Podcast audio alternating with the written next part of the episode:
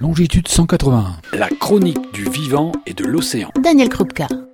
Bonjour, huitième opus de cette série Bifurcon qui vise à emprunter un nouveau chemin face aux multiples crises parallèles, qu'elles soient économiques, politiques, écologiques, climatiques, sociales ou internationales. Nous avons pu observer que les solutions pratiques ne manquent pas, mais que ce sont nos décisions, nos modèles, notre absence de prise en compte du vivant et nos comportements qui structurent notre société et qui sont les problèmes. Et au niveau comportement, n'y aurait-il pas quelques ajustements à faire? Car on peut se poser des questions sur la manière dont on garde notre environnement sain et vivable. Imaginez que vous soyez un extraterrestre et que vous observiez la Terre. Il ne vous échappera pas que la surface de la planète est jonchée d'immondices, que les mers et océans sont des poubelles, que rien n'échappe à notre envahissement, voire notre invasion, et que des terres entières sont détruites, polluées, aménagées stérilement, sans âme, sans vie, et que même dans votre voisinage, on fait preuve de peu de retenue pour laisser encombrants matériaux et désordres à vue. De plus, qui n'a pas vu des zones industrielles et commerciales immondes, des friches industrielles laissées pour compte? Ajoutons-y le moins visible. Les sols gorgés de produits chimiques, les terres stériles, sèches et sans vie, et les nappes phréatiques polluées. Toutes ces surfaces font l'objet dans leur grande majorité d'une appropriation par les humains, commune ou privée. La gestion de nos communs, sols, rivières, mers, océans, forêts, est le plus souvent amputée et fait la part belle en surface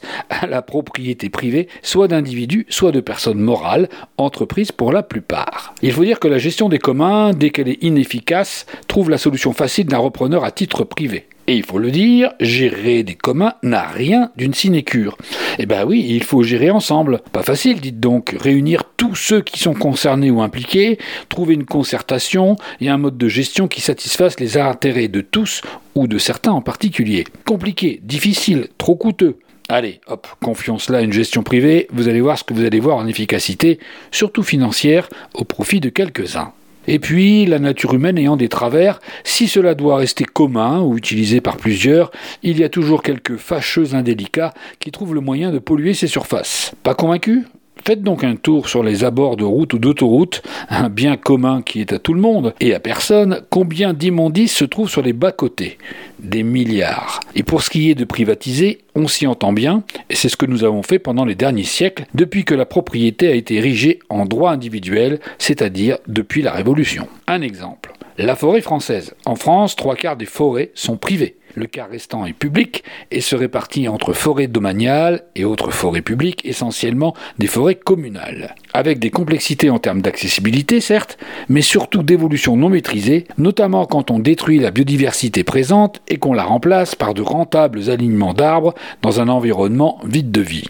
Pourtant, la propriété privée a du bon, du point de vue du petit propriétaire terrien, qui a son cocon, pour lui, son bout de terre, sa surface, et il est juste qu'il ait un toit sur la tête. Il peut aussi sur un terrain cultiver son jardin personnel, mais il peut aussi y faire plus ou moins ce qu'il veut, et parfois le pire. Le jardin peut être un dépotoir et la maison un grand bazar hideux. Et quand cette propriété privée s'étend à des surfaces importantes, le plus souvent, nous avons créé d'ailleurs des structures opaques de propriété privée pour en jouir. Des sociétés immobilières, des entreprises de toute taille, en passant par les établissements financiers, propriétaires, tous sont des structures anonymisées. Elles font en grande partie ce qu'elles souhaitent sans référer régulièrement à personne. Un petit exemple auquel je pense, cette chaîne de garage, de montage de pneus et de vidange de voitures, présente un peu partout, qui après 25 ans passés sur un lieu donné, a dû faire face à un incendie. Celui-ci éteint, on découvrit une pollution du site remontant à des dizaines d'années, l'entreprise ayant déversé toutes ces huiles de vidange usées. Terrain inconstructible,